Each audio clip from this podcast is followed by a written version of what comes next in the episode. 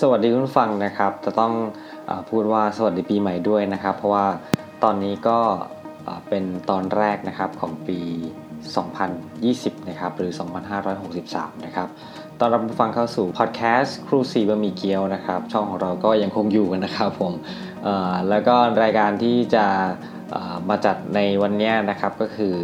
รายการ รูรามานะครับ ก็เป็นเรื่องราวเกี่ยวกับความบันเทิงนะครับ เหมือนกับชื่อรายชื่อรายการเลยนะครับก็จะเป็นเรื่องของเอเรื่องโรงหนัง เรื่องภาพยนตร์ เรื่องบางทีอาจจะมีซีรีส์มีดนตรีหรือมีอะไรก็แล้วแต่นะครับ ที่เป็นความบันเทิงนะครับ ทั้งเก่าทั้งใหม่นะครับ จริงแล้วนี่ผมก็เริ่มต้นมาหลักๆก็คืออยากจะพูดคุยถึงประสบการณ์ที่เคยได้ได้ใช้ร่วม เคยเคยมีอยู่กับโรงภาพยนตร์สมัยเก่านะครับที่เป็นแบบโรงภาพยนตร์สแตนด์อะโลนใหญ่ๆอะไรอย่างนี้นะแต่ว่าหลังๆก็เริ่มแตกแตกย่อยออกไปเรื่อยๆนะครับ เพราะว่าก็ค่อนข้างจะหาเรื่องมาคุยกันค่อนข้างจะยากนะครับ จนมาถึงตอนนี้นะครับจริงๆแล้วเนี่ยผมได้พูดคุยไปกับอาจารย์โอนะครับใน EP ที่แล้วนะครับ จริง EP แล้วนี่ก็แบบไม่ไม่ได้เร็วๆนี้ด้วยซ้ำไปนะครับแต่เดือนพฤษภา ปีที่แล้วนะครับผมก็พูดค้างไว้ ผมก็เลยเออตัดออกมาเป็น2 2ตอนนะ เป็นเหมือนซีรีส์นะครับผม แต่ว่าซีรีส์ห่างกันมากเลยนะครับ ก็มีเรื่องของอหนังกลางแปลง พูดคุยกันเรื่องหนังกลางแปลงว่าเป็นยังไงมันยังไงนะครับ ผมก็เลยออกมาไว้ในตอนนี้จะมาพูดคุยกันอีกครั้งหนึ่งนะครับผม ก็เดี๋ยวให้ฟังกันนะฮะ แต่ว่าก่อนก่อนที่จะไปฟังกันเนี่ย ผมก็ได้ไป Google นะครับ เรื่องหนังกลางแปลงนี่แหละนะครับง่ายๆเลยนะครับ ก็ไปเจออยู่เว็บไซต์หนึ่งนะครับ ชื่อเว็บไซต์ว่าศิลปะ วัฒนธรรมนะครับ เว็บไซต์เขาชื่อภาษาอังกฤษก็เป็นศิลปะ น่าจะเป็นศิลปะ แล้วก็คีไทเฟน mac ก็คือ magazine mag com นะครับยังไงถ้าถ้าสนใจก็เดี๋ยวผมทิ้งลิงก์ไว้ให้นะครับบอกว่าหนังกลางแปลงมหรสพยามค่ำคืนนะครับ นี่เป็นบทความตั้งแต่ ปีปีที่แล้วเนี่ยแหละครับ เมื่อวันอังคารที่31ธันวาคม 2562 นะครับ ที่เขาเผยแพร่นะครับ โดยผู้เขียนคือคุณพระจงรักชำชำใช่ไหมซัมเจริญนะครับ ในในเว็บไซต์เนี่ยเขาก็มีขึ้นมาด้านบนเลยก็จะมีภาพของ จอผ้าใบสีขาวนะครับ เป็นภาพเป็นภาพแบบแนวซีเปียซีเปียหน่อยนะมันก็เป็นสีขาวเลยนะครับ มีให้คำบรรยายว่าหนังล้อมผ้าหรือหนังล้อมสังกะสีนะครับจะแน่นอนแล้วนะครับว่าถ้าเป็นหนังกลางแปลงเนี่ยเป็นความบันเทิงในยุคก่อนนะครับที่ผมจำความได้สมัยเด็กเนี่ยก็จะเป็นคือตามมันจะมีงานมหรสพต่างตามหมู่บ้านงานบวชงานแต่งงานอื่นอะไรสักอย่างงานแต่งไม่ไม่แน่ใจ งานศพเนี่ยน่าจะมีนะครับผม ก็เขาก็จะจ้างเป็นโรงหนังเคลื่อนที่นะครับนั่นแหละหนังกลางแปลงนี่แหละ แล้วมันก็จะเอามาเหมือนเป็นมหรสพมามาทำให้เขาเรียกอะไรอะมาสร้างความบันเทิงกันแหละ อาจจะเป็นความบันเทิงใช่อาจจะมือนเหมือนมา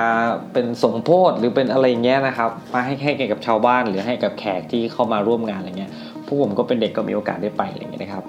ก็เดินไปหอบเสือหอบอะไรไป สนุกสนานกลางค่ำกลางคืนนะครับ สมัยก่อนไฟตามท้องถนนก็ไม่มีด้วยซ้ำไปนะครับ ก็เดินไปมืดๆอย่างนี้นะไม่แน่ใจว่ามีไฟฉายหรือมีเทียนอะไรหรือเปล่านะครับไม่แน่ใจเหมือนกันนะครับ ซึ่งสมัยก่อนอย่างที่บอกนะครับ ว่าดูฟรีก็มีนะครับ หรือบางอันก็จะเป็นดูแบบหนังถ้าหนังมันใหม่หน่อยเงี้ยเขาก็จะล้อมล้อมแบบล้อมผ้าล้อมสังกะสีหรือมีรั้วล้อมมาที่ให้แบบว่าไม่ให้คนอื่นเข้าไปได้อะไรเงี้ยเพื่อที่จะเก็บตังค์นะครับเหมือนเหมือนเหมือนโรงหนังสมัยนี้แหละเนี่ยก็คือ เขาก็ทำเป็นอาคารใช่ไหมฮะแล้วก็เราคนอื่นข้างนอกเข้าไปไม่ได้ใช่ไหมก็ต้องซื้อตั๋วให้เข้าไปนะครับ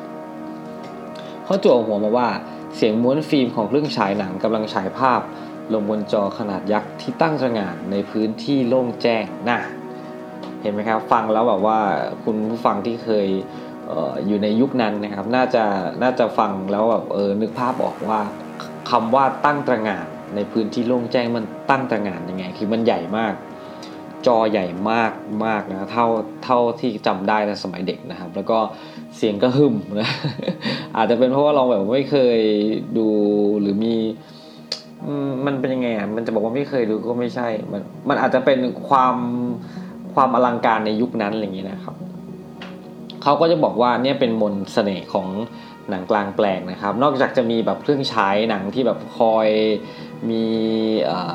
เหมือนมันเหมือนเป็นม้วนฟิล์มมันจะเห็นม้วนฟิล์มมันจะเห็นเป็นการเหมือนมูเหมือนใช้การหมุนแมนนวลอะไรเงี้ยนะครับ แล้วก็มีบางทีมีนักภาคอะไรเงี้ยนะครับ ก็หลายอย่างก็จะเป็นเป็นเสน่ห์ของมันนะครับผมหรืออาจจะมีบางทีการหนังฉายอยู่ดีก็หยุดเพื่อที่จะโฆษณาอะไรอย่างเงี้ย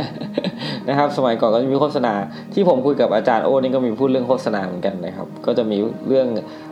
การโฆษณายานุ่นนี่นั่น ยาสมุนไพรสมุนไพรอะไรเงี้ยนะครับ ก็มีนะครับสมัยก่อนเนาะแล้วก็จริง ๆ สมัยเนี้ยผมไปแอบแอบดูในไม่ใช่แอบดูหรอกก็เซิร์ชดูเนี่ยตาม Facebook นะครับตาม YouTube เลยก็ไปเจอ Facebook หนึ่งชื่อว่า Fun Story นะครับก็เป็นเรื่องราวเกี่ยวกับหนังกลางแปลงของไทยนะครับ มีในช่อง YouTube ด้วยนะครับ ก็ไปเจอมาแล้วก็เขาก็เหมือนไปตามติดชีวิต การทำธุรกิจหนังกลางแปลงอะไรเงี้ยนะครับ ก็เป็นเขาเรียกว่าอะไรอะมีหลายๆ บริษัทที่ยังมีอยู่นะครับ แล้วก็แล้วก็ทำให้แบบสเกลจออย่างเออจอหนังนี่มันใหญ่ขึ้นไปเรื่อยๆเรื่อยๆอะไรอย่างนี้นะครับ ซึ่งก็เขาบอกว่าจอที่จะเห็นในปีปีนี้นะครับปี 2020 หรือปี 2063ในที่จอยักษ์เลยนะครับเขาใช้คำว่าจอยักษ์คือ 43.80 เมตรนะครับ มันคงจะใหญ่มากนะ เพราะว่าดูจากในวิดีโอในคลิปวิดีโอเงี้ยมันก็แบบโอ้อลังการมากนะครับ แต่ว่ามันก็มีการวิวัฒนาการนะของหนังกลางแปลงนะครับคือจริงๆผมไม่ได้ดูนานมานานมากแล้ว แต่ปัจจุบันมันมีอยู่คืออาจจะเป็นตามแถบต่างจังหวัดแถบแถบทางชานเมืองเนี่ยที่เขาจ้างไปนะครับเพราะว่ามันก็ยังเป็นจะเรียกว่าอะไรมหรสพหรือเป็นความบันเทิงที่ยังเข้าถึงได้อะไรอย่างเงี้ยนะครับ สมัยนี้มันเขานอกจากจะฉายหนังแล้วเนี่ยก็เท่าที่ผมดูนะมันก็ยังมีเป็นเหมือนดิสโกเทคเคลื่อนที่อะครับ เป็นไงครับ คือมีดีเจนอกจากเมื่อก่อนเนี่ยถ้าเป็นโรงไม่ใช่โรงสิหนังกลางแปลงนี่มันจะไม่มีไฟแบบไฟที่เป็นเป็นแบบสีสันเยอะๆจัดจ้านอย่างนี้ยนะเพราะว่าเราต้องดูหนังใช่ไหมแล้วมันก็ถ้ามีไฟอย่างอื่นเนี่ยมันก็จะเหมือนเออเป็นไฟมันมาแยงตา มันทำให้แบบรบกวนสมาธิในการดูอะไรใช่ไหมครับ แต่ก็ไม่แน่ใจว่าสมัยก่อนมีมันมีสมาธิอะไรนักหนาหรือเปล่า เพราะว่าคนก็เยอะปูเสือนั่งกันอย่างเงี้ยนะครับ คนเดินไปเดินมาขายของขายเป็นหมึกขายลูกชิ้นอย่างงี้นะสมัยก่อนนะอะไรประมาณนั้นนะครับก็ว่านไปนะครับสมัยนี้ก็จะมีเปลี่ยนไปนิดนึงนะครับ ซึ่งสิ่งที่เปลี่ยนก็คือเขาจะนอกจากฉายหนังแล้วเขาก็จะมีการเปิดเพลงนะครับ ให้ลูกค้าที่มาเนี่ยได้ได้เต้นอะไรเงี้ยเป็นเหมือน ดิสโกเทคเป็นเหมือนดิสโก้แบบ homemade อะไรอย่างนี้นะครับ ก็แบบเออมันก็เป็นอะไรที่แบบเออน่ารักดี น่ารักไหมน่ารักหรือเปล่าใช่ผมใช้คำไม่ถูก ขออนุญาตใช้คำว่าเป็นวิทยาการของโรงหนังอของหนังกลางแปลงเพื่อที่เขาจะ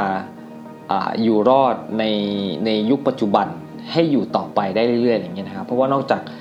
การฉายหนังอย่างเดียวมันอาจจะอยู่อาจจะเรียกคนมาได้ไม่ไม่ไม่ได้เยอะพอสมควรอะไรเงี้ยนะครับ ก็มีการเพิ่มความบันเทิงเนี้ยเพราะว่าไม่ว่าจะเป็นวัยรุ่น หรือวัยผู้ใหญ่หน่อยก็เรื่องความบันเทิงอะในในแถบต่างจังหวัดอะไรเงี้ยมันก็ยังคงมีอยู่นะครับ คือการที่เขาเข้าไปหาความบันเทิงแบบคนในเมืองเนี้ยไม่ได้นะครับ การที่มีความบันเทิงเข้าไปหาเขา มันก็เป็นสิ่งที่จะดึงดูดที่จะเป็นการแสดงออกด้านต่างๆ ในเรื่องของการเต้นอะไรก็ว่าไปนะครับอย่างคุณผู้ฟังเคยเห็นใช่ไหมในตามในคลิปใน Facebook ที่เขาชอบแชร์กันอย่างเงี้ยนะครับที่เดี๋ยวนี้นะครับมันจะมีรถแห่รถแห่หมายความว่ารถที่มีนักดนตรีเล่นสดอะไรเงี้ยครับมีนักร้องเล่นสดบนรถนะครับที่เป็นคันใหญ่ๆยาวๆหน่อยอะไรเงี้ยนะครับแล้วก็ก็ เขาก็จะจ้างไปตามงานต่างๆ ที่ตามหมู่บ้านตามพื้นที่ต่างๆที่เขาจ้างไปใช่ไหมว่าจะเป็นงานบวชงานแต่งอะไรก็ว่าไปนะครับ แล้วก็ในวัยรุ่นแถวนั้นเขาก็จะออกมานะครับ คือเจ้าของงานเจ้าภาพแล้วก็ญาติญาติที่เขาเชิญอะไรเงี้ยเขาก็จะมาเดินตามรถเข้าถึงรถเรียกว่ารถแห่ใช่ไหมครับ เมื่อก่อนการที่เป็นรถแห่มันจะไม่ใช่แบบอย่างเงี้ย เมื่อก่อนก็จะเป็นแค่เหมือนมีกองยาว มีตีมีเครื่องดนตรีแบบเออแบบ ไม่ได้เวอร์วังอลังการแบบนี้ครับเป็นแบบดนตรีที่แบบสมัยก่อนเนี่ยแล้วเขาก็ถ้าเท่าที่ผมจำความได้นะเวลามีการเช่นงานบวชอะไรเงี้ยเขาจะมีการแห่ใช่ไหมครับแห่สมโพธิแห่อะไรเงี้ยนะครับเขาเรียกว่าแห่สมโพธิหรือเปล่าแห่หน้าเออนะครับเขาก็จะแห่ตามข้ามหมู่บ้านอะไรเงี้ยถ้าถ้าถ้าเป็นหมู่บ้านผมก็จะข้ามหมู่บ้านแล้วก็ผู้คนก็จะพากันแห่เดินตามนั่นแหละครับเหมือนเป็นขบวนพาเหรดย่อมๆอะครับแล้วก็ ดื่มเบียร์ดื่มสุราดื่มเหล้าเหล้าของเหล้าขาวอะไรก็มีหมดนะครับ แล้วก็เต้นไปตามนั่นนะฮะเพื่อเป็นการร่วมเฉลิมฉลองร่วมมันเหมือนการที่บ้านไหนมีลูกชายที่ได้บวชมันก็เป็นอะไรที่แบบเป็นความเชื่ออย่างหนึ่งนะครับ ก็ก็แสดงออกถึงการดีใจชื่นชมเลยด้วยเนี่ยก็เป็นสิ่งเก่าๆสมัยนี้ผมไม่แน่ใจว่าอืมอาจจะมีแหละ แต่อาจจะหาดูยากนะครับ หาดูยาก เพราะว่าถ้าบ้านไหนที่จัดงานแล้วแบบมีมีตังหน่อยเขาก็จะจ้างรถแห่แล้วก็จะมีเด็กๆมาเต้นมาแบบโอ้โหด้วยแสดงออกด้วยการเต้นแบบค่อนข้างรุนแรงนะครับ เหมือนเต้นทีกระดูกจะหักหรือเปล่า อะไรอย่างเงี้ยนะครับ ก็เป็นก็เหมือนเป็นมันเป็นพื้นที่ที่เขาเข้าใจว่าเนี่ย เราสามารถแสดงออกได้นะครับ แต่ว่าอย่างที่บอกนะครับในในเรื่องต่างๆ มันก็ต้องมีทั้งมุมด้านมืดกับด้านสว่าง ด้านดีกับด้านลบใช่ไหมครับด้านบวกกับด้านลบอะไรเงี้ยนะครับคนที่เขามองลงไปที่ไม่ชอบก็มีนะครับว่าทำไมเป็นเด็กทำอย่างเงี้ยทำไมไม่ตั้งใจเรียนอย่างเงี้ยแต่ในขณะบางส่วนเขาก็จะมองว่าการเต้นเนี่ยมันก็คือเป็นวัฒนธรรมอย่างหนึ่งเป็นการแสดงออกอย่างหนึ่งมันก็เป็นสกิลอย่างหนึ่งที่เขาทำอะไรเงี้ยนะครับซึ่งคนไทยอาจจะมองอย่างหนึ่งแต่ว่าคน ที่เขาอาจจะมีความรู้ทางด้านนี้หรือเปิดกว้างเขาอาจจะไม่ได้มองในแง่ลบกับเด็ก ๆ พวกนี้ที่เขามาแสดงออกด้วยการเต้นที่แบบท่าแบบประหลาดประหลาดอะไรเงี้ยนะครับมันก็เป็นการแสดงออก มันก็เป็นเหมือนท่วงท่าที่แสดงความรู้สึกไปตามบทเพลงอะไรเงี้ยนะครับ ซึ่งมันก็แล้วแต่มุมมองแต่แต่ตามด้วยถ้าจะเป็นในความคิดผมผมก็ว่ามันก็ก็ไม่ได้อะไรนะครับ มันก็เป็นยุคสมัยที่ มันจะเป็นไป เราจะมาเป็นคนส่วนเล็ก ๆ ที่จะแบบคอยแบบมองด้วยความแบบไบแอสมองด้วยความแบบไม่ชอบอะไรเงี้ยไม่ได้ แต่เราก็ดูอะไรเงี้ยนะมันก็ไม่ใช่นะครับผมเออยิ่งจริงๆนั้นเนี่ยเวลาเราดูตามคลิปวิดีโออย่างนี้ใช่ไหมครับเราก็แบบโอ้โหทำเป็นยังไงอย่างเงี้ยแต่เมื่อนั้นเมื่อเร็วเร็วๆเนี้ยนะครับเมื่อประมาณไม่กี่วันมาเนี้ยผมมีโอกาสได้ไปร่วมงานแต่งงานของเพื่อนร่วมงานที่ที่ที่วิทยาลัยผมเนี่ยแหละครับก็เขาก็จ้างเวทีเป็นเหมือน วงดนตรี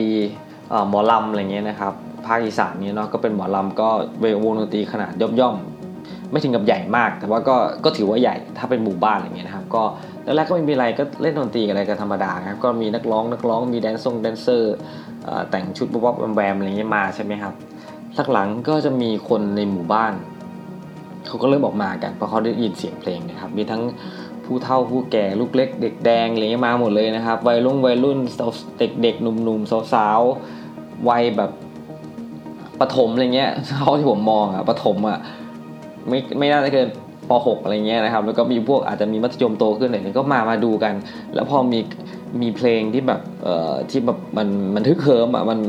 มันสนุกอะไรเงี้ยมันจะเรียกว่าคึกโขมคึกเขิมก็ไม่ใช่ มันสนุกอะไรเขาก็ เริ่มออกท่าทางตามที่เราเคยเห็นอยู่ในตามคลิปครับ คือมันเป็นสิ่งที่เป็นเหมือน viral ใช่ไหมครับ แล้วก็คนทำตาม พอคนนี้ทำคนนี้ก็ทำคือด้วยความที่สมัยนี้ social network นี่มันมันไปไกลมาก ทุกคนก็เลยพอเห็นแบบคุณผู้ฟังเคยเห็นไหมที่เขาเต้นแล้วก็นอนลงไปกลิ้งกับพื้นตีละกงตีลังกาเหมือนทำท่ายิมนาสติกอะไรเงี้ยนะครับ มันก็เป็น skill ขั้นสูงกันนะ ถ้าไม่ผมผมก็ทำไม่ได้อย่างเงี้ยเมื่อไหร่ก็มาทำกัน ผมมาเต้นกันอย่างนั้น ผมดูแล้วแบบ อึ้งอะมันมันอึ้งนี่ไม่ใช่อึ้งแบบว่าเออไม่ได้อึ้งแบบในแง่ลบหรืออะไรนะอึ้งในทึ่งในความสามารถทึ่งในภาพที่เห็นตรงหน้าแบบเออมันยิ่งกว่าที่เราดูตามคลิปที่เราเห็นพอมาเห็นจริง ๆ แล้วแบบโอ้โหได้ว่ะ เอาฟิลมันได้ว่ะมันแบบน้องๆเขาเต้นแบบโหดอะโหดมากอะไรอย่างงี้คือแบบ เออเราเห็นเราพอเรามองเราก็เออสนุกไปกับเขาเนาะ อออิจฉาความเป็นเด็กของเขาอิจฉาความพละกำลัง อิจฉา energy ที่เขามีในการให้ไปกับส่งขึ้นไปให้กับนักร้องดนตรีด้านบนนะครับผมเชื่อว่านักร้องดนตรีด้านบนอะที่ที่เขาแบบเห็นเด็กๆพวกนี้เต้น เห็นวัยรุ่นพวกนี้เต้นแล้วเขาคงจะส่งกลับคืนมา คือมันเป็นการเหมือน two ways นะฮะแบบ ส่งกลับไปกลับมานะครับ คนนึงก็ส่งให้กันอีกคนนึงก็ส่งให้กันกลับไปกลับมาเหมือน ก็เป็นเป็นพลังงานที่ยื่นให้กัน แล้วก็เหมือนเป็นความสุขทั้งสองฝ่ายผมคิดว่านะเพราะยังไงก็ตามการเป็นนักร้องดนตรีถ้าผู้ฟังหรือผู้ชมที่มาดูนี่เขาเอนจอยเขามีส่วนร่วมอะไรเงี้ยมันก็คงทำเป็นให้ทำให้เขามีความสุขในการที่จะเล่นอย่างเงี้ยนั่นแหละก็เป็นสิ่งที่เออแล้วก็มองอีกมุมหนึ่งในฐานะที่เราเป็นแบบนักร้องดนตรีอะไรเงี้ยใช่ไหมครับแล้วก็เลยแบบเออแล้วก็ จริง ๆ เหนือสิ่งใดคือแบบมันยิ่งกว่าที่เราดูตามแบบในโซเชียลอะครับมันแบบโอ้ขนาดนี้เลยเนี่ยนะครับอลังการมากนั่นแหละก็ว่านไปนะครับ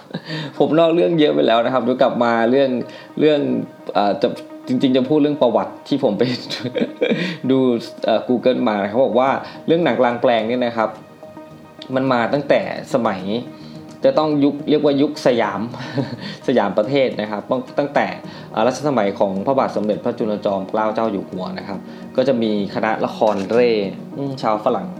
นะฮะนะเขาบอกชื่อว่า S.G. m a s k o v s k y m a s k o v s k y นี่เหมือนชื่อแบบพวกชาวรัสเซียอะไรอย่างเงี้ยเนาะนี่เขาไม่ได้บอกว่าฝรั่งฝรั่งประเทศไหนนะครับ เข้ามาแบบจัด ฉายให้ดูอะไรเงี้ยนะครับเป็นแนวมหรสพเมื่อปี 2440 นะครับ วันที่ 10 มิถุนายนปี 2440 นะครับ ที่ลงละครปอมเจ้าอลังการนะครับ ตั้งแต่นั้นเป็นต้นมาก็ประเทศไทยก็เริ่มมีภาพยนตร์กลายเป็นมหรสพกลายเป็นความบันเทิงแบบใหม่ที่ต้องออที่ขาดไม่ได้นะครับ ซึ่งเขาบอกว่าหนังกลางแปลงเนี่ยเฟื่องฟูมาก ๆ ในช่วงของ ที่สิ้นสุดยุคสงครามโลกครั้งที่2นะครับ ช่วงที่สหรัฐกับสมัยก่อนโซเวียตโซเวียตสมัยก่อนนะครับ เป็นมหาอำนาจของโลกนะครับ นั่นแหละนะครับ ต่างๆเรื่องของภาพยนตร์เนี่ยมันก็มีเหมือนเหมือนความรู้สึกผมนะมันเหมือนเป็นเป็นโฆษณาแฝงอะ่ะเพราะว่าทุกคนก็ดูภาพยนตร์นะครับ คุณผู้ฟังเคยเห็นไหมดูหนังแบบสงครามอย่างเงี้ยที่ทหารเขาจะมาดูหนังกัน แล้วก็เป็นเหมือนสร้างสร้างให้เขาแบบมีความพึกเขิมอะไรขึ้นมา ความรักชาติความอะไรก็แล้วแต่มันเหมือน ถ้าจะพูดไปถ้าว่าไปมันเหมือน เหมือนถ้าเราดูอะไรบ่อยๆเงี้ยเราก็จะซึมซับใช่ไหมครับ มันเหมือนอารมณ์แบบล้างสมองอะไรอย่างเงี้นะครับ นอกจากนี้นะครับหนังกลางแปลงเนี่ยเขาก็จะเรียกบางทีอาจะเรียกว่าหนังล้อมผ้าหนังล้อมรั้ว หนังเร่หนังขายยานะครับ หรือว่าหน่วยประชาพันธ์นะครับ อืม ก็หลักๆก็เนี่ยนะครับอย่างที่บอกนะครับว่าระหว่างการการฉายหนังอะไรเงี้ยนะครับเขาก็จะมีการขายของนะครับมีสปอนเซอร์มาลงถ้าสมัยนี้เนาะก็ขายยงขายยาขายนู่นขายนี่ยุคปัจจุบันเท่าที่ผมไปดูมาใน YouTube นะครับ ขายปุ๋ยครับโหเท่มากเลย มีการขายปุ๋ยด้วยนะครับ ที่เขาเมื่อกี้ที่ผมบอกว่าเขาเรียกว่าหน่วยประชาสัมพันธ์ ทุกวันนี้คำว่าหน่วยก็ยังใช้อยู่นะครับ หน่วยแล้วก็ตามด้วยชื่อชื่อ เช่น หน่วยรุ่งสุริยา หน่วยนนทวัฒน์อะไรอย่างเงี้ยนะครับที่เขาที่เขาพูดกันถึงพูดถึงกันในในในในคลิปนะครับ ก็น่าจะเป็นเรื่องนี้แหละที่มันยังมีคำนี้อยู่นะครับ ยังไงก็ตามนะครับ ความบันเทิงเรื่องอย่างเงี้ยนะครับ มันก็เป็นในยุคยุคหนึ่งนะครับ แต่ว่าปัจจุบันเนี้นะครับ ความเทคโนโลยี เรื่องของความการอำนวยความสะดวกต่างมันก็เปลี่ยนไปมันก็ดีขึ้นอะไรอย่างเงี้ยนะครับ สมัยนี้เราก็ส่วนใหญ่แล้วเราอาจจะเข้าไปในโรงภาพยนตร์ที่แบบ IMAX นะครับโรงภาพยนตร์แบบดิจิตอลอะไรมัลติเพล็กซ์แล้วแต่พื้นที่ของคุณที่แบบจะให้บริการได้นะครับอะไรเงี้ยก็แล้วแต่นะครับ นอกจากนี้นะครับก็มี ไปเจออีกบทความหนึ่งนะครับ บอกว่าหนังกลางแปลงที่หล่นหายในยุค 4.0 นะครับ บทความจากปี 2018 2018 นี่ก็ปี 2561 ใช่ไหมครับ เมื่อพฤษภานะครับพฤษภาคมนะครับ โดยเป็นเว็บไซต์ชื่อว่ากรุงเทพธุรกิจนะครับ ในคอลัมน์จุดประกายนะครับ โดยจารุกิจธีระตาผงก็บอกว่าหนังกลางแปลงเนี่ยนะครับ มันเป็นอยู่ใน กระแสของความเปลี่ยนแปลงในยุคอุตสาหกรรม สื่อยุคยุคดิจิตอลนะครับ ซึ่งมันก็มาถึงทางแยกว่าจะเป็นทางเลือก หรือจะเป็นทางที่จะอยู่รอดนะครับเขาบอกว่าเขามีไฮไลท์มาให้บอกว่าหนังกลางแปลงเนี่ยก็เป็นอย่างที่เราทราบนะครับว่าเป็นมหรสพกลางแจ้งที่เป็นศูนย์รวมสิ่งต่างๆนะครับ ให้มาอยู่ที่นี่นะครับ ไม่ว่าจะเป็นงานบุญงานวัดประเพณีต่างๆรุ่นนี้นั่นนะครับ แต่ว่าพอเทคโนโลยีเข้ามาเนี่ยมันก็จะเปลี่ยนพฤติกรรมของคนดูหนังนะครับ เพราะว่ามีช่องทางที่รับชมได้มากหลากหลายยิ่งขึ้นนะครับ มันจะเป็นอย่างง่ายๆเลย Netflix ใช่ไหมครับ Amazon Prime อย่างเงี้ยใช่ไหมครับ หรือ iFlix หรือยันล่าสุด Apple TV ก็มีมาจับใช่ไหมครับ หรือจะเป็นเอ่อ YouTube Original อะไรเงี้ยก็มีนะครับ มันมากหลากหลายว่ายิ่งขึ้นโดยเฉพาะโรงภาพยนตร์เนี่ยแทบ ทุกจังหวัดจะมีโรงภาพยนตร์นะครับ ไม่ว่าคือมันก็มีเจ้าที่แบบแค่ผมเท่าที่ผมเห็นก็มีแค่สองเจ้าที่เหมือนทำธุรกิจเรื่องทุกภาพยนตร์ในปัจจุบันทั่วประเทศอะไรอย่างเงี้ยครับนั่นแหละก็เป็นคือมันเข้าหาได้ง่ายขึ้นนะครับ ฉะนั้นเมื่อเทคโนโลยีมันเข้ามาหาคนดูหนังเนี่ยเรามีช่องทางเยอะมากขึ้นไอ้พวกมรหรสพต่างๆเหล่านี้มันก็เริ่มเสื่อมลงเสื่อมลง จนเริ่มคลายไปที่ผมเคยเล่าให้ฟังว่ามันก็เริ่มเปลี่ยนปรับเปลี่ยนนะครับ จากการดูหนังเฉยก็มีการเปิดเป็นเพลงให้เต้นอะไรเงี้ยนะครับ ก็เป็นอะไรที่ แต่ว่าก็ถึงถือว่าดีนะ มันก็ยังไม่ได้เลือนหายไปนะฮะแต่มันก็ยังคงอยู่ในคู่กับสังคมไทยนะครับ ก็ถือว่าเป็นการปรับตัวของหนังกลางแปลงใช่ไหมครับ ซึ่งในนี้เขาก็เป็นเขาหยิบงานวิจัยมานะครับ ซึ่งงานวิจัยเนี้ยเรื่องอการปรับตัวของหนังกลางแปลงในประเทศไทย ต่อการฉายภาพยนตร์ในระบบดิจิตอลนะครับ โดยทิติยาพจนาพิทักษ์นะครับ ซึ่งเป็นนักศึกษาเอกภาพยนตร์ สาขานิเทศศาสตร์ คณะเทคโนโลยีสารสนเทศ และการสื่อสารมหาวิทยาลัยศิลปากรนะครับเขาก็จะเล่าประวัติต่างๆ ในเรื่องของหนังกลางแปลงนะครับ จนกระทั่งบอกว่าการปรับตัวของหนังกลางแปลงในในยุค ภาพยนตร์ที่เปลี่ยนมาเป็นระบบดิจิตอลนะครับเขาบอกว่าผู้ประกอบการแต่ละรายนี้ก็มีวิธีที่จะรับมือที่แตกต่างกันไปนะครับ บางรายก็ฉายหนังด้วยระบบดิจิตอลโดยใช้ฟิล์มที่ไม่ได้รับลิขสิทธิ์นะครับ โดยผู้ประกอบการเจ้าของหนังกลางแปลงเนี่ยอาจจะโหลดไฟล์จากอินเทอร์เน็ตนะฮะหรือพวก DVD หรือ Blu-ray แล้วก็ไปฉายกับเครื่องโปรเจคเตอร์ซึ่งเรื่องเหล่านี้ก็ก็ถือว่าเป็นเรื่องเรื่องที่ผิดลิขสิทธิ์นะครับ บางกลุ่มก็บาง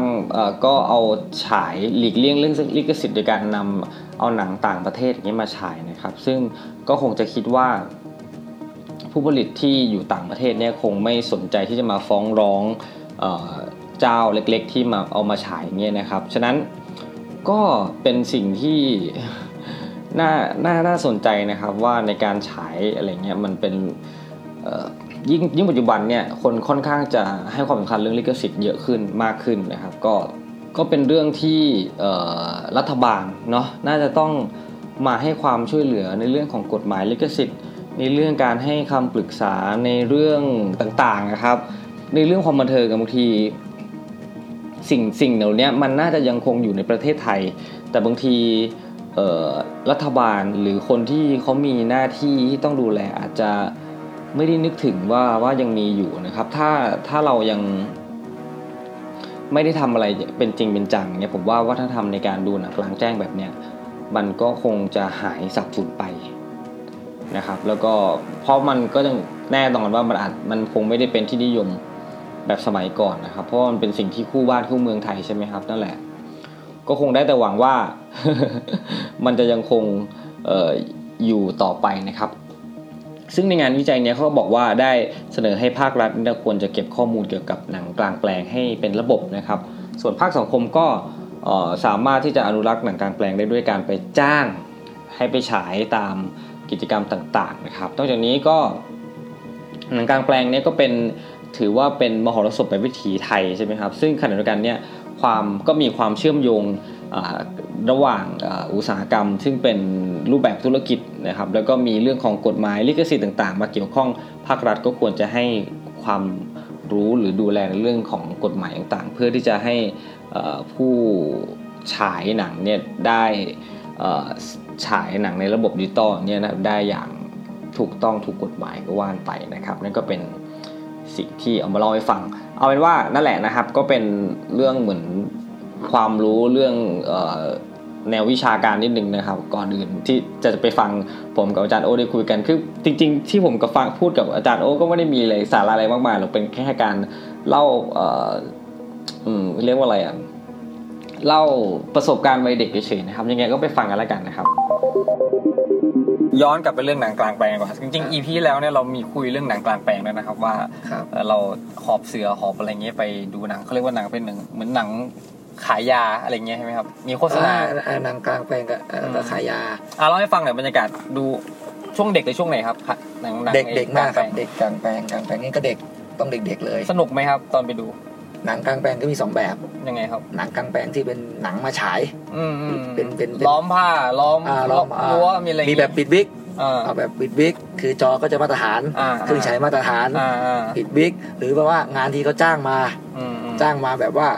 ดูได้ตามสบาย ดูได้ตามเนี่ยจ้างงานบุญงานบวชงานอะไรก็ว่าไปสมัยก่อนแต่เนี่ยคือคือคือหนังกลางแปลงอันนี้กับหนังขายยา มันจะการโครงสร้างของตัว ตัวจอมันจะต่างกันทำไมครับ ถ้าเป็นหนังกลางแปลงหนังกลางแปลงหนังที่เราจ้างหนังที่เราปิดวิกเลยเนี่ยอืม โครงสร้างของมันจะเป็นโครงอ่านั่งร้านอืม ใหญ่สามชั้นสี่ชั้น ๆ มีธงอยู่ด้านบน ใช่ใช่ตรงนี้ด้านบนก็คือมันจะมีสามชั้นเลขศูนย์สามถ้าจอใหญ่สุดก็สี่มันจะเป็นจอโค้งด้วยอืม เป็นโค้งๆอะไรสี่ชั้นห้าชั้น ถ้าเป็นของแอปธรรมดาอะไรเงี้ยอ่านี่คือหนังกลางแปลง แต่ที่ที่ที่ความหมายของผมนะ อ่า แต่ถ้าอีกแบบหนึ่งก็คือหนังขายยาหนังขายยาโครงสร้างมันเนี่ย ก็จะเป็นแค่จเหอล็กเล็กเป็นเอ่อจะเล็กลงมาหน่อยแล้วก็เป็นเหล็กเป็นเหล็กเหล็กแป๊บเคยก็เลยกเหล็กแป๊บบ้านเราอะๆเล็กแป๊บเออเหล็กแป๊บเนี่ยนะเดียวหมดอ่ารุ่นเหล็กไม่ใช่ เหล็กแล้วก็ขึงเป็นสี่เหลี่ยมไว้แล้วก็คือสเกลมันจะเล็กลง ก็แล้วก็บางครั้งก็อาจจะจอเท่ากันแหละแต่ว่ามันเป็นโครงสร้างมันจะเป็นแค่เหล็กอันเดียวถ้าลมพัดมาทำไงครับ ตึงๆไง อ๋อ ต้องดึงเหมืดึองนให้ตึงๆกลางเต็นท์ใช่ แล้วเราก็ถ้าเป็นหนังกลางแปลงเนี่ย เราก็ต้องไปช่วยเขาดึงด้วย ฮะใช่ทำไมอะ อ้าวมันจะเป็นเหล็กใช่ไหมล่ะเขาดึงไม่ขึ้น บางครั้งเขาจะใช้รถตู้ของเขาอะเอามัดเอาเชือกมัดอีกฝั่งหนึ่งอะแล้วก็ดึงค่อยๆดึงจอขึ้นอ๋อ เราก็ค่อยไปดันดันดันจอช่วยเขา นี่จะบอกว่านี่เป็นความรู้ใหม่เลยครับ ใช่ไม่เคยมาก่อนเลยคว่ารับ ต้องมีการไปช่วยติดตั้งจอมาก่อน ถ้าเป็นหนังพวกอย่างนี้นะครับ และหนังมาฉายในหมู่บ้านเราเนี่ย ผมจะต้องไปดูตั้งแต่ขั้นตอนที่รถมันเข้าวิ่ง พอรถวิ่งเข้ามาแล้ววิ่งตามไปแล้ว อืมจะไม่เล่นที่อื่นเลย อืมจะเล่นอยู่แถวๆตรงนั้นแหละ อืมวิ่งวิ่งรอดูเขามัน เมื่อไหร่เขาจะลงจออืมเมื่อไหร่เขาติดตั้งจอปุ๊บเราก็ไปช่วยเขาติดตั้งหนังกลางแปลงเออไปช่วยเขาใช่เหมือนโดนหลอกใช้แต่ว่าจริงๆก็เป็นได้ผลประโยชน์ทั้งสองฝ่ายใช่ใช่แต่แต่ถ้าเป็นหนังกลางแปลงเขาก็ทำของเขาเองเขาจะมีทีมงานของเขามาอืมมาตรฐานหน่อยอืมอะไรเงี้ยขึ้นโครงสร้างขึ้นอะไรลวดขึ้นอะไรเงี้ยอืมและที่สำคัญเลยนะครับครับ หนังกลางแปลงเนี่ย เวลาเราไปดูหนังกลางแปลงเนี่ย จะเดินแอ๊กแอ๊กไม่ได้ หมายความว่า เวลาคุณไปเดินแถวหน้าจอคุณจะเดินแอ๊กแบบว่าแอ๊กหล่อๆไม่ได้ เพราะว่าเพราะคุณจะขายหน้าทันทีทำไมอะเพราะมันมีเชือกขึงไงครับขึงจอไว้ไงอ๋อขึงจอไว้ไง มันจะล้มใช่คุณจะไม่สะสะดุดุดดล้มครับ คุณจะไม่สะดุดครับ แล้วหัวขมำครับ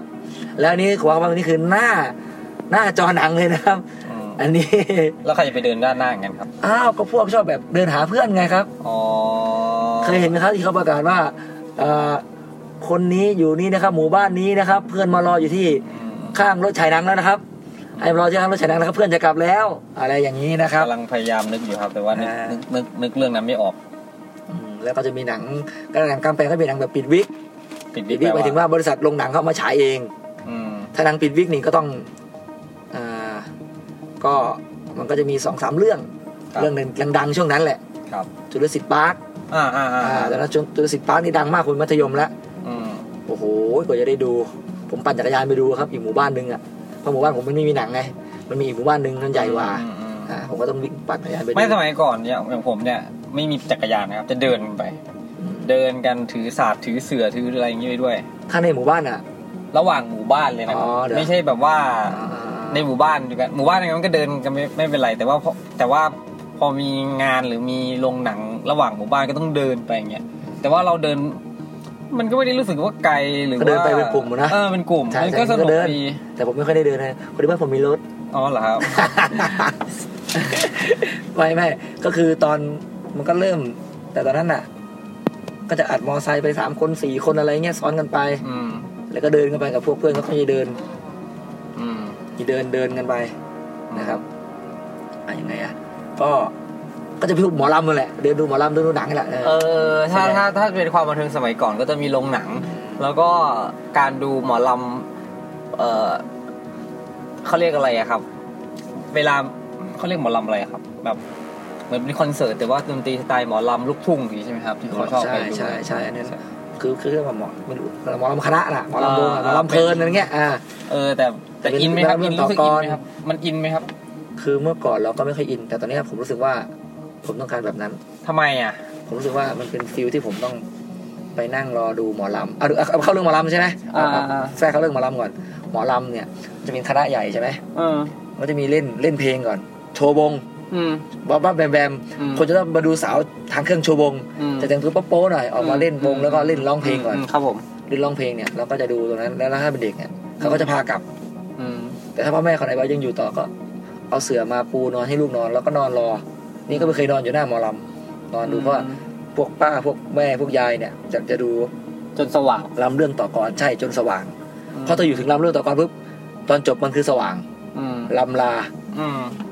ฟ้าแจ้งจางปางอืมหมายความว่า สว่างแล้ว สว่างแล้วถึงเสร็จอืมนะลำนะครับ ก็หนังก็จะเดินไปดูกันแหละ ก็จะเดินไปดูเหมือนกัน แต่แต่ถ้าหนังอะ ในหมู่บ้านที่ผมอยู่อะ จะไม่ค่อยฮิตเดินไปดูกันเท่าไหร่จะไม่ค่อยเท่าไหร่เพราะว่าชาวบ้านเขาไม่ค่อยไอ้นี่ ไม่ค่อยสนใจเรื่องหนังเท่าไหร่เออไม่แต่ว่าไม่ถ้าเท่าไหร่ถ้าจะเป็นเรื่องของคอนเสิร์ตหรือว่าหหมมออลำเนี่ยเออถ้าหมอลำเนี่ยไปไปเดินใครมีรถในหมู่บ้านก็มีรถคันหนึ่งอะรถนี่คือรถอะไรครับ รถหกล้อรถอะไรอืมปิกขนเงินไปขนเงินไปฮะเก็บคนละห้าบาทคนละอะไรก็ว่ากันไปอะอ๋อคือคือคนเราก็พร้อมที่จะจ่ายอยู่แล้วใช่อ่าอืมก็ไปดูฟรีอะไรเงี้ยเออผมก็เป็นคนเก็บครับผมเมื่อก่อนลุงมีรถก็ ลุงก็อ่าขึ้นขึ้นผมก็ค่อยเก็บห้าบาทห้าบาทห้าบาทอืมอืมจ่ายบ้างไม่จ่ายบ้างก็เอาละไปเออลุงก็ได้พอได้ค่าน้ำมันได้ค่าขนมอะไรเงี้ยโอเคนั่นก็คือหมอลำนะครับครับเมื่อกี้เราพูดถึงหนังตอนกลางแปลงช่วงอ่าหนังโรงหนังโรงโรงหนังตัดด้วยหนังกลางแปลงกันเมื่อกี้กันหนังอ่าขายยาก่อนอ่าว่าคือคือถ้าบรรยากาศของหนังขายยาเนี่ย มันจะไปเป็นรถตู้คันอ่าเดียวเล็กเออๆนะแล้วก็จะมีหนังฉายไป แล้วเขาเขาก็จะเว้นช่วงการขายยา อืมโฆษณาว่ากันเถอะโฆษณาใช่ยังไงครับ ยา มันจะต้องมียาถ่ายพยาธิเออในหนังขายยา นะ ยายอดฮิตเลย คือยาถ่ายพยาธิกับยา ยาสร้างไหมยายังวะยาบำรุงเลือดลงลุงเลือดยาตาลขโมยลูกลูกเอออยาสร้างอะยาสร้างอะเรือตาลขโมยเหรอคิดว่าเออเออจะเป็นยาที่แบบว่าไฮไลท์ของของเขาอะเออแล้วก็จะมียาพวกอะไรอะที่เป็นของเขาแหละนะอืมจะมีสองรอบอืม ถ้าไหนแต่ตัวไฮไลท์เขาจะเอาฉายหนังที่กำลังอันนี้อยู่อืมแต่ถ้าหนังขายยาขึ้นไปหนังที่เก่าแล้วอืมหนังที่เก่าแล้วก็ก็แล้วแต่อืมบางครั้งก็เอามาเป็นหนังขายยาบ้าง หนังมาแลกข้าวก็มีอืมคือคุณมาดูอะ ตอนเช้ามาเขาก็จะขับรถ ใครดูก็ตักข้าววางไว้ข้างหน้าบ้านอืมตักให้เขาอย่างเงี้ยเอออืมก็มีครับผมหนังขอข้าวอืมหนังขายยาอะไรเงี้ยเออแต่ถ้าหนังกลางแปลงก็เป็นเรื่องเป็นราวที่เราจ้างที่มีเจ้าภาพอื มีเจ้าภาพไปจ้างมา เราไปดูฟรี แล้วก็ไปดูฟรีอืมสามเรื่องคสี่วามเรื่รู้องใหม่นะครับในเรื่องแล้วถ้าข่หนัง แล้วถ้าหนังที่หนังกลางแปลงที่ที่เป็นหนังเจ้าภาพจ้างอะ เช่นเทศกาลอืมบุญกระถิน ครับผมหรือบุญอะไรอะมันจะเป็นวันที่ใกล้ๆ วันเดียวกันหลายหมู่บ้าน นั่นแหละคือปัญหาที่ผมว่าหนังวิ่ง วิ่งไม่ทัน อ๋อเพราะว่า งานก็ออก สี่ห้างานอย่างงี้ แต่ว่าเป็นเจ้าเดียวที่ใช่ที่ที่รับงานสุริยาอืมสุริยาลุงสุริยาเรื่องอะไรนะบ้านเราสุริยาภาพยนตร์อะอ่าเจ้าโสอะดังๆที่อะลูกสาวน่ารักน่ารักใช่ไหมครับไม่รู้เหมือนกันนะกูก็ไม่รู้เหมือนกัน มีสุริยามีสมหมายอ่าสมหมายอินเตอร์สมหมายเลยนะเอออ่าแต่สุริยาจะดีกว่า เพราะว่าจะเป็นแบบมาตรฐานกว่าจอดีอืมไม่ไม่ไม่มีเส้นอืมถ้าถ้าเครื่องฉายหนังไม่ดีมันจะเป็นเส้นๆเป็นฝนๆอะเป็นเส้นๆอะอะไรไม่เงี้ยชัด ไม่ชัดอ่าครับผมอันนี้หนังวิ่งปุ๊บเอาแล้วมีอยู่สี่ห้าหมู่บ้านอะอ่าครับผมแล้วม้วนนี้ เสร็จปุ๊บอันนั้นยังไม่มาส่งทำไงครับ ก็รอสิครับ ก็นั่งรออยู่งั้นแหละนอนรอเออเราก็พากไปคุยก็พูดไปอ่าอืมนั่นก็เป็นทั้งหมดนะครับสำหรับเรื่องเออหนังกลางแปลงนะครับ แล้วก็เอ่อปกตินะครับ ถ้ามาในเอ่อช่วงของรายการครูรามานะครับ ก็จะมีเรื่องราวของ ภาพยนตร์นะครับ หรือว่าซีรีส์ต่างๆ ที่ผมได้ดูมานะครับ ผมก็เลยมีโอกาสได้ย้อนกลับไปดูนะครับ พอดีผมจะเช็คเช็คอินนะฮะแบบ save ไว้ว่าตัวเองเนี่ยเคยดูภาพยนตร์เรื่องอะไรบ้างในแอปที่ชื่อว่า IMDB นะครับ มันก็จะเป็นฐานข้อมูลของภาพยนตร์ต่างๆนะครับ ทั่วโลกทั่วของประเทศไทยก็มีนะครับ ผมก็เลยไปเช็คดูซิว่าปีที่ผ่านมานี่ผมดูอะไรเยอะนะครับ ปรากฏว่า เกาหลีครับซีรีส์เกาหลีเยอะมากนะครับ ประมาณคือทั้งทั้งดูที่ดูครบแล้วก็อาจจะดูไม่ครบไม่จบอะไรเงี้ยนะครับ พอผมไปนั่งในนับนับดูนั่นนะครับ ก็ประมาณ 13 เรื่อง โห เยอะไหมครับ 13 เรื่องนะครับซีรีส์เกาหลีครับ แล้วก็ถ้าเป็นภาพยนตร์เกาหลีมีประมาณ2อสเรื่องเนี่ยครับก็มันมันต้องดูในภาพยนตร์รวมภาพยนตร์เนาะมันก็อาจจะอาจจะน้อยกว่านะครับอย่างเงี้ยผมก็เลยสงสัยว่าเอ๊ะ ทำไมอะทำไมทำไมทำไมซีรีส์เกาหลีหรือภาพยนตร์เกาหลีเนี่ยมันมันมันมีอะไรที่ดึงดูดให้เราต้องดูดูเยอะขนาดนี้นะครับ ผมก็เลย Google เนี่ยแหละครับ ไปเจอที่เว็บไซต์หนึ่งชื่อว่าเว็บไซต์ Go to Know นะครับ เป็นบทความของรองศาสตราจารย์แพทย์หญิงปรมีทองสุขใสนะครับ ก็ท่านเป็นผมไม่แน่ใจประวัติอะเนาะ ก็ทราบแค่นี้นะครับเพราะเขาใส่ไม้แค่นี้เขาบอกว่าเป็นหัวหัวข้อในบทความบอกว่าทำไมจึงติดหนังเกาหลี มันอาจจะไม่เชิงบทความนะครับ บอกว่าช่วงช่วงนี้นะครับก็ซีรีส์เกาหลีเนี่ยมันก็จะดังมากในเมืองไทย จริง ๆ แล้วเนี่ยจะบอกว่าเขาบอกว่า 2-3 ปีนี้นะครับ แต่ว่าจริงๆแล้วมันคงจะเรียกว่า 2-3 ปีนี้ไม่ได้ เพราะว่ามันน่าจะเป็นบทความที่ค่อนข้างเขียนมานานแล้วนะครับ ผมไม่แน่ใจว่าเขียนมาเมื่อไหร่แต่ในคอมเมนต์เนี่ยคอมเมนต์นี่คือ 13 ปีที่แล้ว เออ แต่พออ่านดูเนื้อหาแล้วเนี่ย เอออ๋อเจอแล้วครับ เขียนเมื่อปี 2007 แล้วก็มาแก้ไขทีปี 2012 นะครับ ก็ก็นานอยู่เหมือนกันนะครับ แล้วก็เนื้อหาต่างๆเนี่ยก็ค่อนข้างที่จะถูกยุคถูกสมัยนะครับ ยิ่งสมัยนี้เกาหลีก็อะไรก็เกาหลีอย่างเงี้ยนะครับเขาบอกว่า เกาหลีเนี่ยเป็นสิ่งที่ตนเองเนี่ยชื่นชอบมานานนะครับ แต่ว่าก็อาจจะไม่ดูมากนะถ้าเป็นยุคยุคของคุณหมอเนี่ยเขาบอกว่าฉายทางทีวีช่องเจ็ดผมเมื่อก่อนผมก็เป็นนะครับ ดูดูทีวีช่องเจ็ดวันเสาร์ที่อย่างเงี้ยตื่นมาแต่เช้าเลยนะฮะปกติแบบเสาร์ที่แทนที่จะตื่นตื่นสายเงี้ยต้องต้องตื่นขึ้นมาเช้า บอกว่าเเหตุผลที่ละครดูละครเกาหลีหรือซีรีส์เกาหลีเนี่ยทำ ทำทำให้เราอยากจะดูเนี่ยมันก็มีปัจจัยคือ ข้อหนึ่งนะครับเป็นละครที่มีการผูกเรื่องเป็นชีวิตจริงๆนะครับคือผูกกับครอบครัวกับความรักกับเพื่อนกับแฟนนะครับ แล้วก็ในเรื่องของการทำมาทำอาชีพนะฮะไม่ว่าการทำมาหากินนั่นแหละนะครับ ดึงจากจุดนั้นมานะครับ แล้วก็ข้อ2นะครับชีวิตการทำงานของตัวละครในในในซีรีส์เกาหลีนะครับ มันไม่ได้บอกแค่ว่าพระเอก สิริขึ้นมาทำไม มันไม่ได้บอกว่าพระเอกนางเอกอาชีพอะไร จากนั้นในเรื่องก็ไม่มีอะไรเกี่ยวข้องกับอาชีพนั้นเลยอย่างเงี้ยนะครับนังเกาหลีเนี่ยนะครับหลายเรื่องเขาจะเจาะลึกลงไปในอาชีพอย่างจริงจังใช่ไหมครับถ้าถ้าคุณฟังดูเนี่ยคุณฟังจะรู้เลยว่าอาชีพที่เขาเน้นเขาก็จะเจาะลึกมาก ถ้าเป็นซีรีส์หมอ ก็เจาะลึกหมอมากเงี้ยนะครับ คือแล้วก็พวกการใช้ชีวิตในงานนะครับ ก็จะมีการเดินเรื่องไปด้วยอาชีพนั้นอะไรเงี้ยทำให้เราได้เห็นเรื่องต่างๆ ในนั้นแล้วก็เหมือนอินกับเรื่อง เพราะว่ามันมันดูจริงมากนี่ครับข้อ3บอกว่าเขามักจะแทรกข้อคิดดีๆ ในการใช้ชีวิตนะครับในเรื่องของบทสนทนานะครับ คือบทสนทนาแบบเอ่อมันเนียนมันไม่ดูเวอร์ไม่ดูตั้งใจเกินไปนะครับ ข้อ 4 ชีวิตของตัวละครไม่ว่าจะเป็นเรื่องรักเรื่องงานนะครับ ก็จะแสดงให้เห็นถึงความจริงจัง เด็ดเดี่ยวแล้วก็มุ่งมั่น ข้อ5นะครับบทรุนแรงแล้วก็เรื่องของการตบตีน้อยมากนะครับที่ที่ชอบมากก็คือบทหญิงชายมีการให้เกียรติกันมาก ไม่มีการจับมือถือแขนกอดจูบกันง่ายจะมีตอนรักกันมากแล้วก็อันนี้อาจจะไม่อันนี้เรื่งกันมานานมาแล้วเนาะบทความมานานมาแล้วแต่สมัยนี้อาจจะมีมีจับแขนจูงไม้จูงมือมีจูบมีอะไรเงี้ยมันก็จะเพิ่มมากขึ้นตามยุคสมัยนะครับ แล้วก็เรื่องของความให้เกียรติเนี่ยไม่รู้จริงหรือเปล่านะครับว่าผมเคยได้ยินมาว่าผู้ชายเกาหลีเนี่ยจริง ๆ แล้วเนี่ยเขาไม่ได้ค่อยให้เกียรติผู้หญิงมากมายนักเท่าไหร่นะครับนี่แต่ผมไม่แน่ใจแต่คือผมฟังไปอีกที เพราะว่าผู้หญิงเนี่ยจะเป็นเเหมือนเหมือนเหมือนยังคงเหมือนในยุคสมัยก่อนนะครับ ที่ผู้หญิงยังถูกมองว่าด้อยเขาเรียกอะไรด้อยค่า ต่ำต้อย สถานะทางสังคมอย่างเงี้ยต่ำต้อยกว่าผู้ชายอะไรเงี้ยฮะมันก็เลยมีเรื่องของแบบ movement หนึ่งที่พูดถึงการปกป้องศักดิ์ศรีของผู้หญิงนะครับนั่นคือ movement movement me too เดี๋ยวค่อยค่อยไปเล่าให้ฟังเอาเรื่องนี้จบก่อน เดี๋ยวไปไปไปต่อเรื่อยๆอย่างเงี้ยนะครับ แล้วก็มีเรื่องนึงครับละครตัวละครในข้อ 6 นะครับ ตัวละครนี้มีการตัวเดินเรื่องไม่มากคือ ตัวเด่นๆไม่เยอะอะไรเงี้ยแต่ว่าเนื้อหาที่มันน่าติดตาม แล้วก็ฝีมือในการเขียนบทของของคนเขียนบทนี่ดีนะครับ นี่อีกข้อนี้สำคัญมากเลยครับเพลงประกอบแล้วก็ดนตรีประกอบนะครับ เป็นเรื่องหนึ่งที่ทำให้ผมว่าผมก็คนหนึ่งเนี่ยที่ที่ที่ฟังไม่ออกหรอกนะครับ แต่พอเพลงมันเพราะดนตรีมันใช่อย่างนี้มันก็เออมันก็ทำให้เราอยากติดตามอะไรเงี้ยนะครับ ก็น่าจะทำให้เพลงดังมาจากซีรีส์ด้วยด้วยซ้ำไปนะครับผม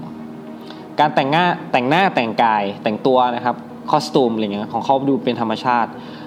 ไม่ไม่ปากเวอร์อะไรเงี้ยไม่ทาปากเวอร์นะครับวาดตาจนดูเวอร์นะครับเสื้อเสื้อผ้าก็ดูเรียบร้อยมากชิ้นอย่างเงี้ยมากชิ้นนี่หมายความว่า อาจจะเป็นเพราะเกาหลีอากาศหนาวนะนะก็เลยก็เลยก็เลยต้องก็ต้องแต่งตัวมีชิ้นแต่ว่าบางทีก็ไม่หรอกครับ ถ้าถ้าบางทีมันก็อาจจะมีบ้าบางแบบแล้วแต่บ้างแล้วแต่นะครับ มันก็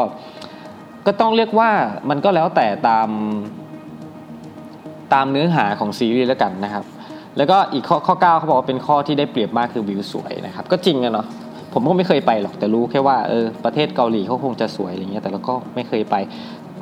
ทราบแค่เพียงอย่างเดียวว่าเออคนไทยมักจะถูกกีดกัน ไม่ใช่ถูกกีดกันจะถูกสกรีนเยอะหน่อย ผู้ถ้าเป็นผู้หญิงนะครับว่าอาจจะเข้าไปในประเทศเขาเพื่อไม่ทำสิ่งที่ ไม่ถูกกฎหมายในการไปอาจจะเป็นเรื่องของการแฝงตัวไปขายบริการอย่างเงี้ยนะครับ ซึ่งก็ทำให้เหมือนประเทศไทยถูกมองเป็นถูกมองเหมือนเป็นติด black black blacklist อะไรเงี้ยนะครับ ซึ่งทำให้คนที่อยากไปเที่ยวจริงๆเนี่ย ก็ไปโดนกักตัวไปโดนอะไรเงี้ย มันก็ไม่รู้สิครับ ถ้าถ้าประเทศไทยสามารถทำให้ทุกคนที่อยู่ในประเทศ เออได้มีชีวิตอย่างมีความสุข ได้มีงานมีการงานทำออพอที่จะเลี้ยงดูตนเองและครอบครัวได้ คนไทยบางกลุ่มก็คงไม่ต้องดิ้นรนนะครับ ที่จะออกไปต่างประเทศเพื่อทำงานต่างประเทศแล้วก็ส่งเงินกลับมาประเทศไทยใช่ไหมครับนี้มันก็เป็นเรื่องของการดูแลของ ไม่อยากจะพูดว่าเป็นเรื่องของการดูแลของรัฐบาล แต่ว่ามันก็ต้องเป็นส่วนหนึ่งนั่นแหละนะครับ เพราะว่าเราอยู่ภายใต้รัฐอย่างเงี้ยนะครับ แต่ว่าอย่างที่เห็นว่าในยุคปัจจุบันนั้น อะไรหลายสิ่งหลายอย่าง มันก็ค่อนข้างที่จะเป็นสิ่งที่มองไม่เห็นหัวประชาชนผมพูดตรงๆเลยนะกัน มองไม่เห็นว่าประชาชนคนลากย่าเนี่ยเขาอยู่กันยังไง ส่วนใหญ่ก็จะเป็นมองไปในเรื่องของ ผลประโยชน์ของฝ่ายตนของพวกพ้องอย่างเงี้ยเราจะนอกเรื่องความบันเทิงไปแล้วเราจะเครียดเกินไปนะครับ เราไม่ได้จัดรายการเกี่ยวกับการเมืองนะครับผมอะเมื่อกี้ได้พูดเกริ่นเรื่องนิดนึงเรื่องของการ movement ของผู้หญิงนะครับเรื่องของ Me Too นะครับเดี๋ยวเราไปฟังไปดูนิดหน่อยดีกว่า ไปจับนิดเดียวนะครับผมอาจจะไม่ได้รู้เรื่องอะไรอย่างนี้มากมายนะครับผมทราบแค่มาว่าเหมือนผู้หญิงเขาก็มีการเรียกร้อง แล้วก็มีการติดแฮชแท็กว่า Me Too เนี่ยเพื่อที่จะทำให้ทุกคนนะครับไม่ว่าจะเป็นผู้ชายหรือผู้หญิงด้วยกันเองเนี่ย เกิดความแบบ awareness เหมือนตระหนัก เหมือนรับรู้เหมือนเฮ้ยมาดูมองฉันหน่อยนะอะไรเงี้ยนะครับ อย่างเช่นในผมดูข่าวใน VOA นะครับผมเขาบอกว่ารัฐบาลเกาหลีเนี่ยได้ได้ทำวิจัยนะครับที่ที่ในปี 2015 นะครับ แล้วพบว่าจาก 8 จาก 10 คนเนี่ยนะครับที่เป็นตัวแทนเนี่ยบอกว่าพวกเขาผู้หญิงนะครับ พวกเขาถูกเหมือนคุกคามทางเพศ ในในสถานที่ทำงานในที่ทำงานครับโดยส่วนใหญ่ก็จะเกิดในช่วงของเหมือนอาจจะเป็นช่วงการทานอาหารค่ำอะไรเงี้ยผมไม่แน่ใจว่าเขาอาจจะมีธรรมเนียมอะไรบางอย่างที่ต้องไปทานอาหารข้ามกันอย่างเงี้ยนะครับ แล้วก็เขาบอกว่าผู้หญิงที่อาจจะอายุที่เหมือนยังเป็นวัยรุ่นอะไรจะเรียกว่าวัยรุ่นไหมวัยวัยที่ยังไม่อายุไม่เยอะอะไรเงี้ยครับที่เป็นพนักงานนะครับ ก็มักจะถูกลุนลามหรือว่าถูกคุกคามทางเพศได้ได้ค่อนข้างจะจะเยอะนะครับ ซึ่งในเรื่องของพวกนี้นะครับ เนื่องจากการเป็นผู้หญิงแล้วก็เป็นการเป็นลูกจ้างเป็นพนักงานอะไรเงี้ย ฉะนั้นการที่จะพูดเรื่องต่างๆ เหล่านี้ออกมา เพื่อเหมือนเขาเรียกว่าอะไรอะเหมือนเหมือนกล่าวหาฝ่ายชายอย่างเงี้ยหรือผัวหน้าอะไรเงี้ยมันก็เป็นสิ่งที่ค่อนข้างที่จะทำได้ได้ยากแล้วก็ได้ดีไม่เท่ากันหรือไม่เสมอภาคกันในในที่เกาหลีใต้นะครับผมจริงแล้วโครงการแฮชแท็ก มีมี two movement เนี่ยนะครับ มันก็เริ่มจากที่สหรัฐอเมริกาเมื่อประมาณปี 2016 นะครับ เพราะว่าก็แบบเหมือนเรื่องของการความไม่เท่าเทียมกันของของเพศชายและเพศหญิงนะครับ โดยเฉพาะในเรื่องของเน่ตามหน้าสื่อก็ตาม หรือว่าตามเรื่องของวงการการเมืองอย่างเงี้ยครับที่ผู้หญิงก็มักจะ